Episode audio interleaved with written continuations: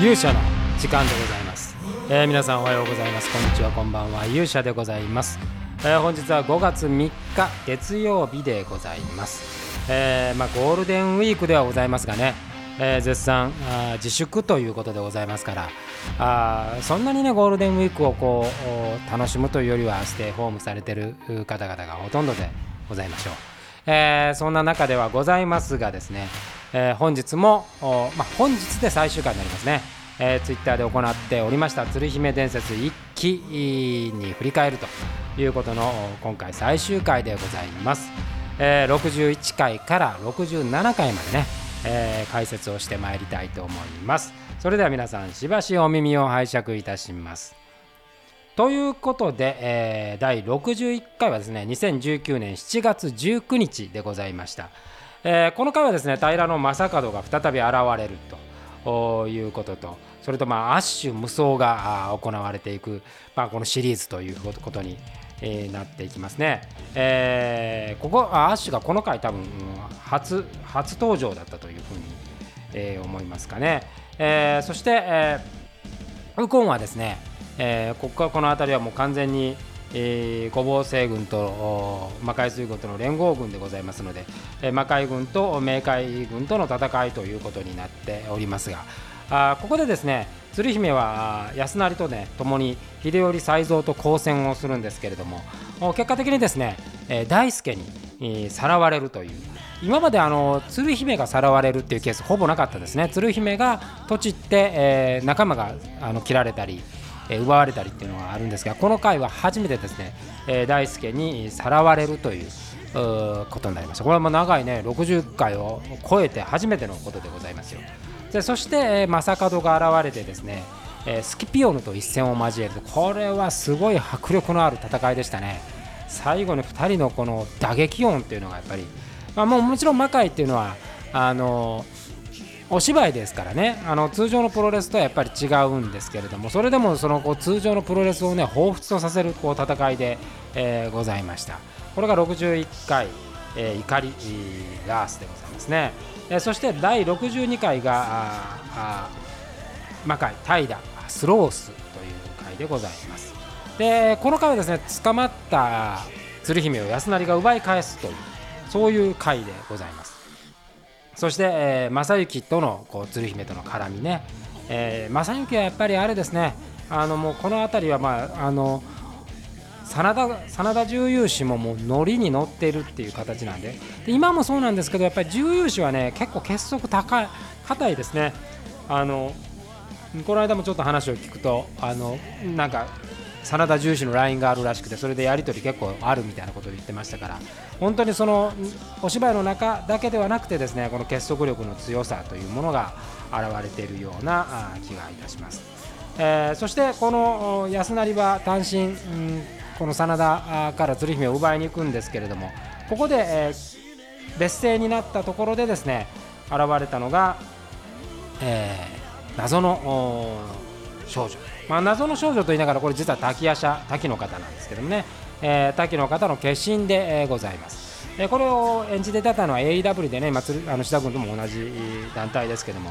リホちゃんがね、演じてくれました、リホちゃんに関してはですね、リホ選手に関しては安成さんのね、推薦で、出ていただいて、当初はねまだちょうどガトームーブを卒業された後でですね、進路がはっきりしてなかったんで、その時うまくね魔界とコラボレーションできればですね、いろいろ本当はね滝夜叉の娘みたいな感じで月夜叉、前もお話をしましたけどね、実は月夜叉役だったんですけど、いろいろこれは事情がございまして、事情がっていうかどんどんね、リホ選手の次のステップが決まっていったんで、この1回だけということになったんですけれども、それでもねすごいインパクトを残してくれた回だったというふうに思います。で第63回が魔界ドンジキグラトニーという回でございますけれどもですね、この辺りからね新選組も人数が増えていたり、そして玉梓はどんどん狂気を貯めていったりと、非常に面白いね、回だったわけですけれども、で、この回はですね今度はですね三三郎が囚われたり、そして、真田重義に再び攻め込まれる魔界本陣で鶴姫苦戦するんですけれども、ここに滝の方の次の化身、これは米山香織さんがね、香織選手が演じてくれたんですけども、これで逆襲をした。で最後はですね、この滝の方に対して、怒りをあらわにする鶴姫が一騎打ちを挑むと、こういう形でございました。まあ、滝の方に子供がね生まれてくるということで、その父親が安成かもしれないということで、鶴姫の胸はね、こう縮に乱れていくわけですよ。そういうものを描いた回でござい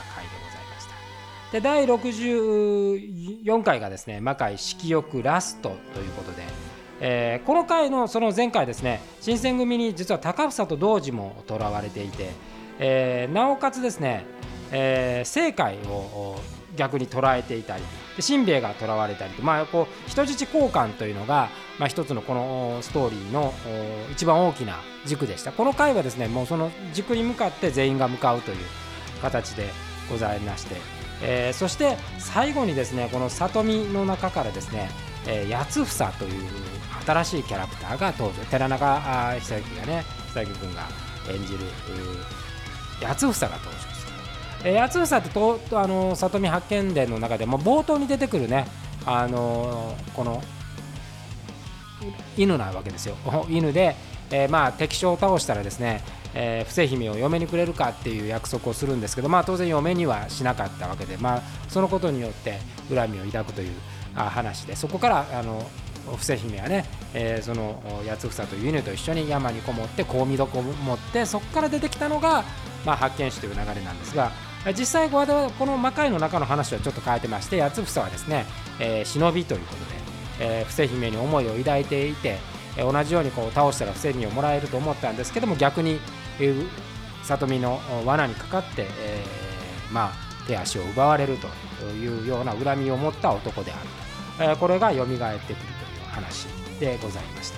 た。そして最終的にはですね、アッシュがまあ強烈にまた無双を繰り広げると、もうこの辺りはもう無双シリーズだったわけですけども、そういう回でございました。まあ、アッシュことね、みおりちゃんはやっぱりこう、もともとガラシャっていうのがもう相当コナンかがね演じたガラシャっていうインパクトがあったんで、ガラシャもまあ無双状態でしたから、まあ、そこにどこまでハマってくるかなと思ったんですけど、彼女はやっぱ素晴らしいものがありますね。もうそれも小さいですし、アクションがねそんなに経験あるとは思えないんですけど、やっぱり度胸がいいのと勘がいいという、リズム感がいいということでね、もうこの辺りはもうどんどんアッシュが出てくる感じになりました。このことによって魔界のね、冥界軍対魔界本軍というストーリーが、ね、より濃くなったと思います。で第65回が魔界悲嘆グリーフという回で、そしてこの回からも八つ房がどんどん出てきて、なおかつですね、鶴姫は悩んでいる状態で、この鶴姫はね、この悩みの中、高房そして、がこの戦いをね、することによって鶴姫を蘇らせようとするという回です。まあ、この辺りになるとですね、高房と住友がですね、この魔界連合軍をまとめる役割、住友はどちらかというと作詞的な、まあ本当にこう対照的な役割をするし、高房は一匹狼なんですけども、なんか男臭い形でですね、武骨ながらも教えていくという、そういう流れになって、まあね、非常にこの2人の活躍というのがねあるんですけども、でこの回でサスケがですね、テーマになっていまして、まあ最終的に馬頭とサスケが戦うんですが、まあ、八つ房にここで邪魔をされるというシーンになります。でもうこの辺りはですね、第68回天国への階段の布石になった流れになっておりました。そして第66回が闇ダークネスという回で、この回に夕顔がね復活します。でいよいよこの夕顔が戻ってきて、そして葵とサスケのストーリーに、まあ、フォーカスがされていくという回になっていきます。夕顔さんはね、本当に、まあ、もう芸能界引退されてて、まあ、こちらのお願いでね、もう本当2回だけ出てくれたんですけど、本当出てきた時のやっぱり相当ね、第33回かな、34回か、から罪イズイットクライムからねお休みしてますから、もうほとんど知らないファンの方もいらっしゃったと思うんですけれども、それでもですね、すごくこの回は湧いた回になりました。で、私的にはですね、やっぱり夕顔戻ってきて、一度ね魔界を去って、復活、久喜さんがね一度復活してくれたんですけど、夕顔のようにも完全にね一線引いてた人が戻ってくる時のやっぱり感覚っていうのはね、すごく思い出に残ってるなという形で、しかもこの回はですね、正行が真田がですね、アッシュを裏切るという、そういうフェイク回でございまして、で最終その裏切りをですねやっぱアッシュに圧殺されて正行が踏みつけられるという、衝撃的なシーンでございました。このアッシュみおりちゃんとね、正行こと上村君とのこの2人の芝居のなんかバチバチ感っていうのがね、とてもやっぱり初期にやってた魔界とはまた違うねお芝居の力みたいなものがね、漂う回になったというふうに思います。そして年を明けて第67回が紫の炎バーンということです。でこの回からようやく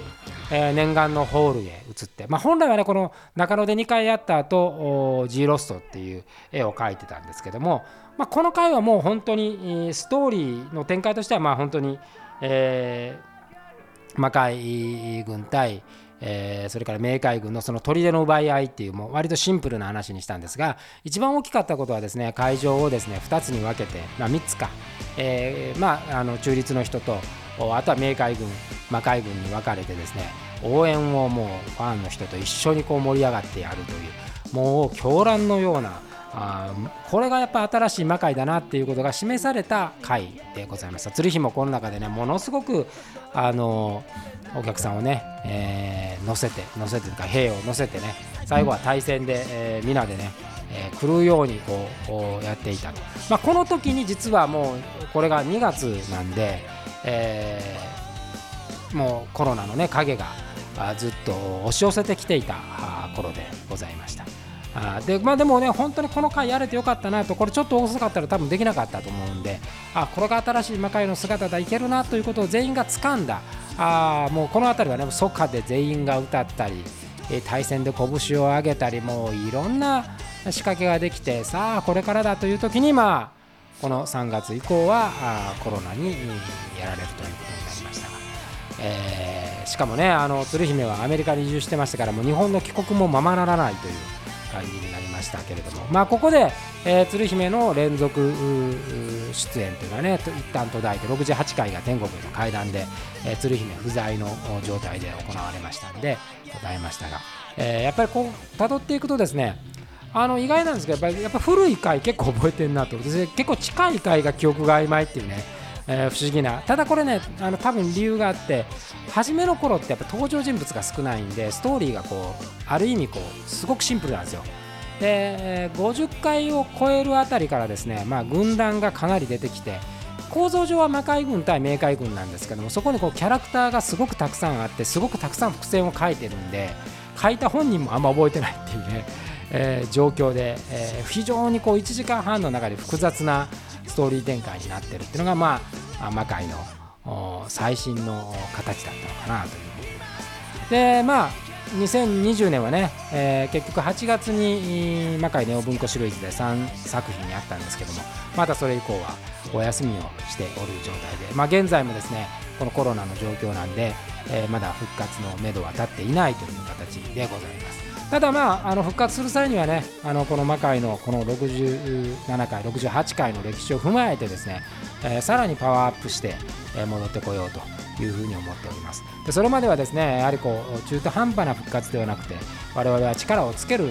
時期だというふうに考えて、精進をしながらね、映像をやってますけども、精進しながらこれも最終的エネルギーを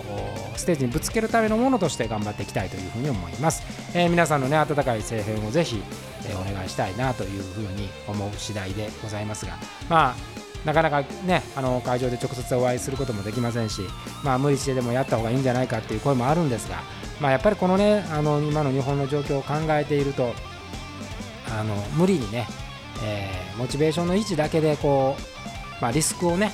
お客様にも演者にも与えるっていうのは、私はちょっとどうかなということと、例えば今も結構ありますけどね、本当に今やってることが正しいんかなというふうに思うこともあるので、まずはこの時期は無理をせずにしっかりとね、足元を見つめていこうというふうに思っております。ということで明日からはですね、また通常の流れに戻って、ツイッターの方も通常の流れに戻りますので、また皆さんよもやま話なんかもしながらね、そして新作も出していきますんで、またそんなお話もできればいいなと思います。ということで、長らくですね、ツイッター企画1週間やりました。私もこの魔界の歴史をね振り返るいい機会になりましたんで、本当に感謝を申し上げます。それでは勇者の時間はこの辺りで、最近ねもう喋っててもねどこで切っていいんだろうという思うような感じでございますけれども、また明日から心を一新して、心機一転して始めたいと思います。それでは皆さんまた明日お会いしましょう。さよなら。